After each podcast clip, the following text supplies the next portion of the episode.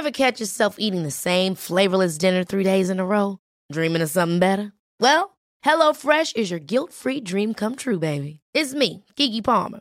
Let's wake up those taste buds with hot, juicy pecan-crusted chicken or garlic butter shrimp scampi. Mm. Hello Fresh. Stop dreaming of all the delicious possibilities and dig in at HelloFresh.com. Let's get this dinner party started.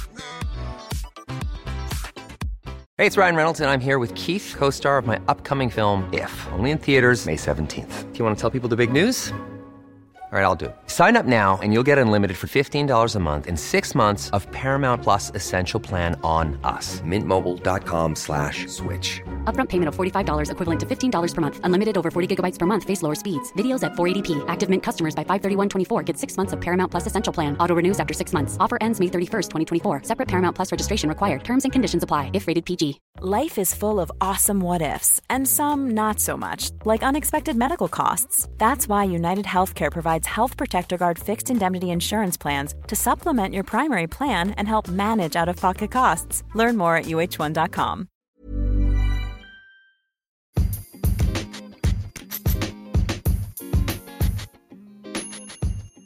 Hola, ¿cómo están chicos?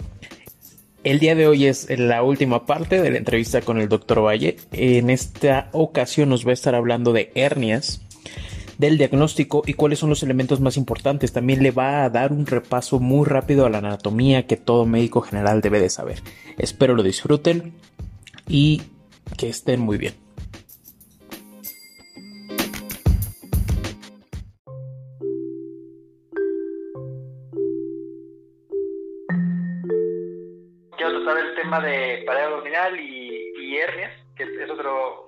Patología bastante común que van a ver como médicos generales y pues que tienen que, que saber. Eh, ¿qué, es, ¿Qué es una hernia?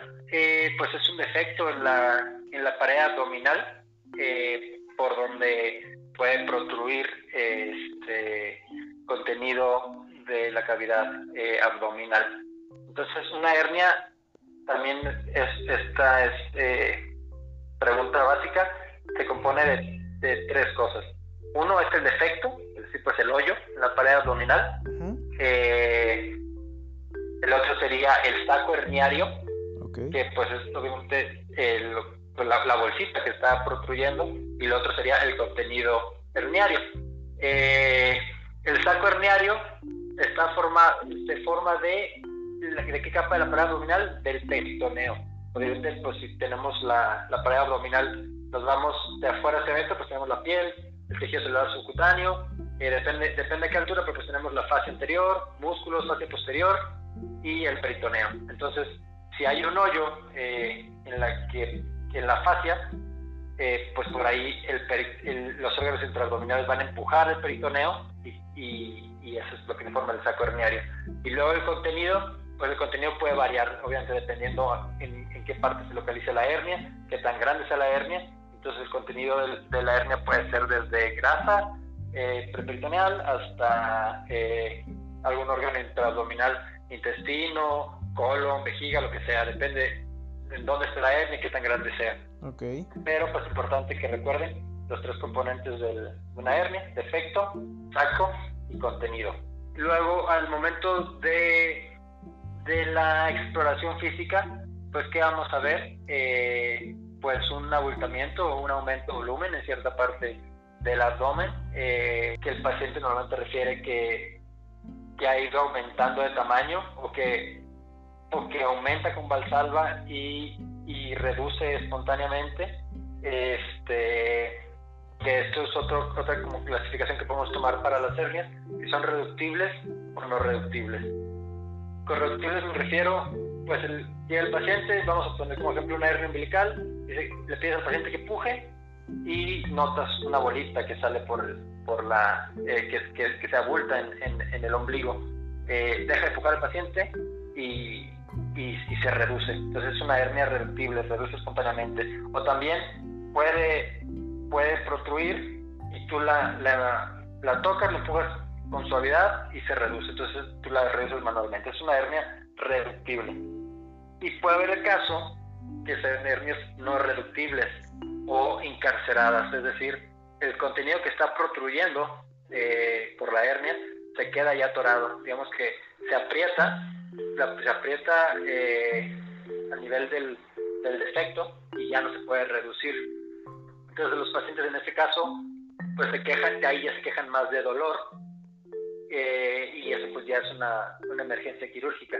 Y también tenemos la posibilidad de lo que, que si lo que está protruyendo por el, por el defecto herniario es intestino y este se queda encarcerado, al estar ahí apretándolo el, la hernia, eh, se va a comprometer su, su vasculatura, su irrigación, entonces empieza a, sufrir cambios, empieza a sufrir este, una isquemia del intestino y eso es lo que se, se conoce como una hernia estrangulada. Okay. Entonces tenemos hernias reductibles y no reductibles, dentro de las no reductibles está encarcerada y estrangulada. Y aquí digamos que la más eh, peligrosa o la más urgente sería la, la hernia estrangulada, este, que pues el tratamiento quirúrgico obviamente es eh, reducirla lo más eh, pronto posible para evitar este, que el intestino siga, siga sufriendo y, no tener que realizar una, una resección de, dicha zona afectada.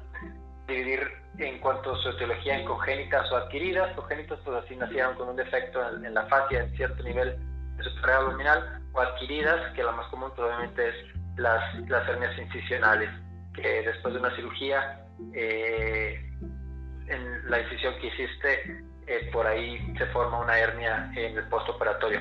Y esto puede ser ya sea desde, desde una mala técnica quirúrgica para cerrar hasta eh, pues defectos o problemas ya que el paciente como que sea un paciente obeso, que sea que sea un paciente fumador, que tenga defectos en la colágena, eh, todo esto este pues va a ser un factor de riesgo para hacer una una hernia incisional.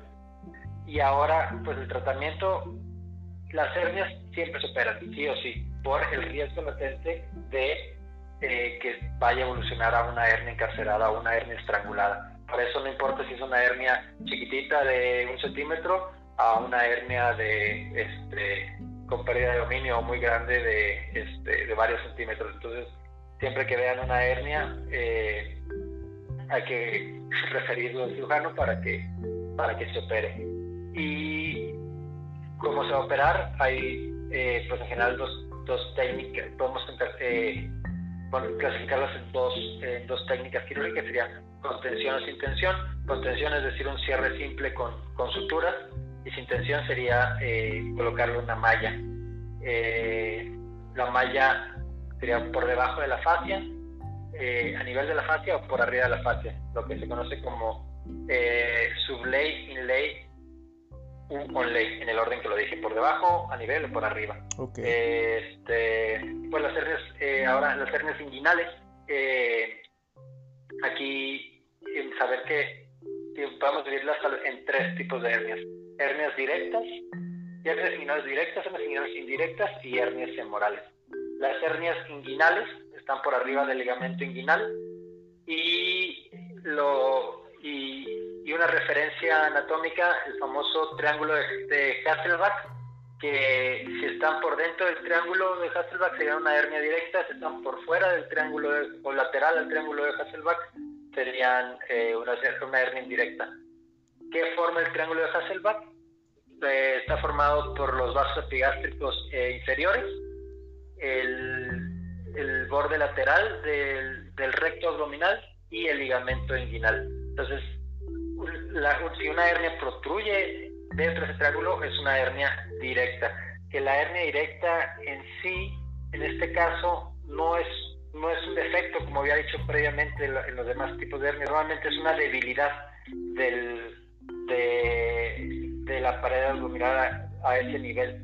Entonces, por eso es más más común ver este tipo de hernias, las hernias directas, en pacientes ancianos. Y la hernia indirecta, que es la hernia que protruye por fuera o lateral al triángulo de Hasselbalch, esa sí es un defecto como tal y es una hernia que, que protruye por el, por el anillo inguinal eh, interno. Este, ahí también el, la, la, reparación de esas hernias, ahorita el gold standard es con la técnica de Liechtenstein, que es una eh, técnica libre de tensión, utilizas una malla y pues se coloca este, en esa zona. Y en cuanto a las hernias femorales, pues son estas hernias que están por debajo del, ligamento eh, inguinal. Este, no sé si, si quieres contar algo sobre eso. En el caso, por ejemplo, de que sea una hernia eh, estrangulada, ¿no? Se tiene que hacer, eh, ¿cuál sería como el, el, tratamiento a seguírtelo? ¿Qué es lo que se hace cuando es una hernia estrangulada? ¿Se usa malla o no se usa malla? Ah, esa es muy buena pregunta. Eh, una hernia estrangulada, como ya mencioné antes, es una protrusión de, de, intestino y hay compromiso de su vasculatura. Claro. Entonces, eh, pues se necesita una exploración quirúrgica de urgencia, es decir, abrir y reducir esa hernia. Y, colocar la malla va a depender de lo que veamos en la cirugía. Si, al reducir el, si al reducir el contenido de la hernia, es decir, el intestino, vemos que el intestino recupera su coloración, es decir, no estuvo estrangulado por tanto tiempo o no estuvo estrangulado suficiente tiempo para causar una isquemia eh, no reversible, no hay perforación del intestino, no hay, eh, no hay pus en la cavidad abdominal, es decir, el abdomen está limpio, digámoslo así, puedes colocar una, una malla eh, sin problemas. Si por el otro lado el intestino se perforó, entonces hubo derrame de contenido intestinal, hay pus, hay inflamación, ahí eh, está contraindicado colocar una malla por el riesgo de, pues es un objeto extraño y tiene mayor riesgo de que se, se colonice con, con, bacterias porque ya estás en, una, en un abdomen eh, pues contaminado. Entonces va a depender, la malla va a depender de cómo esté el abdomen a la hora de que, de que entras. Ok, ok, muy bien. Pues era la duda que tenía en general. Eh, me parece que, que, toda la información que, que nos diste es bastante útil, bastante sencilla, simplificada. Este, los ejemplos me parecieron eh, bastante buenos. Gracias, Cristian. Eh, no, gracias a ti, Oscar. Eh, que este pequeño sirva un poco a la hora de contestar su examen. Eh, siempre es bueno, como sea, no crean todo lo que les dice uno, hay que leerlo, hay que justificarlo con bibliografía, pero si ya han estado leyendo, ya van a tener una mejor idea de lo que yo les estoy hablando y tal vez esta, este repaso les sirve para organizar un poco mejor sus ideas. Entonces, pues, nomás desearles eh, éxito a ti y a todos los, a todos los, los médicos que van a presentar su examen en unos meses. Y pues nada. Ok, pues muchísimas gracias, Cristian. El doctor Cristian Ovalle es residente ya R5 de de cirugía del, programa, del programa multicéntrico del TEC de Monterrey. Él ahorita se encuentra en, Galeana, pero por lo general él, él, está en, en, Monterrey. Muchísimas gracias, Cristian. Gracias a ti, Oscar. Que tengan un buen día. Igualmente, Cristian. Que estés muy bien. Hasta luego. Nos vemos.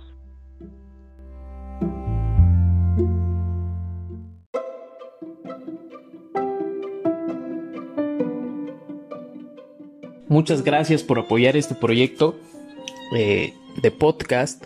Eh, en esta ocasión hemos cambiado un poquito la dinámica. Eh, vamos a tener entrevistas ahora con algunos especialistas o residentes que ya están en la especialidad que ustedes o mucha gente quisiera estar.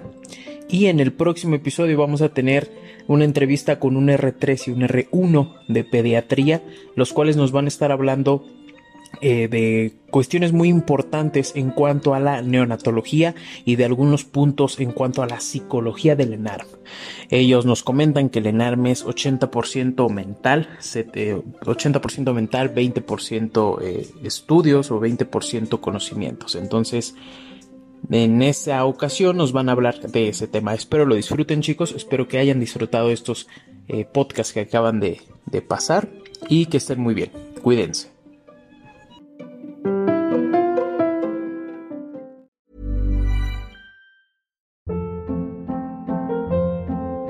Hold up. What was that? Boring. No flavor. That was as bad as those leftovers you ate all week. Kiki Palmer here, and it's time to say hello to something fresh and guilt-free. Hello Fresh. Jazz up dinner with pecan-crusted chicken or garlic butter shrimp scampi. Now that's music to my mouth. Hello Fresh. Let's get this dinner party started. Discover all the delicious possibilities at hellofresh.com.